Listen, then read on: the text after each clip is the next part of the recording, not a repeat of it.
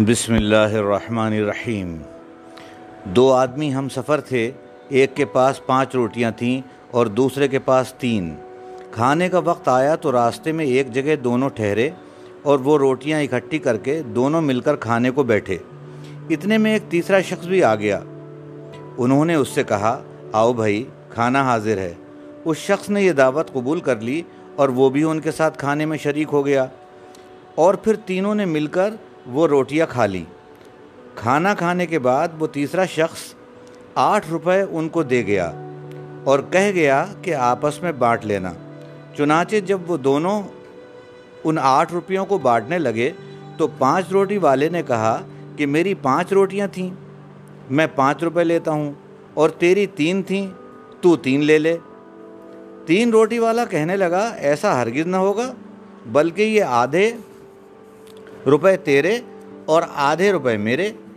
ہم دونوں نے مل کر روٹی کھائی ہے۔ اس لیے دونوں کا حصہ بھی برابر ہوگا۔ دونوں میں ٹکراؤ بڑھ گیا اور پھر دونوں اپنے اس جھگڑے کا فیصلہ کرانے کے لیے مولا حضرت علی رضی اللہ تعالیٰ عنہ کی عدالت میں پہنچے۔ حضرت علی رضی اللہ رضی اللہ تعالیٰ عنہ نے سارا قصہ سن کر تین روٹے والے، تین روٹی والے سے فرمایا کہ تمہیں اگر تین روپے ملتے ہیں تو تین ہی لے لے، تمہارا فائدہ اسی میں ہے، ورنہ اگر حساب کر کے لوگے تو تمہارے حصے میں صرف ایک روپیہ آتا ہے۔ وہ حیران ہو کر بولا، ایک روپیہ؟ بھلا یہ کس طرح ہو سکتا ہے؟ مجھے حساب سمجھا دیجیے، تو میں ایک ہی لے لوں گا۔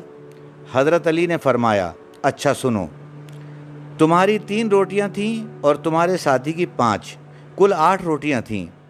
اور تم کھانے والے تین، تو ان آٹھ روٹیوں کے تین تین ٹکڑے کر لو۔ تو چوبیس ٹکڑے بنتے ہیں۔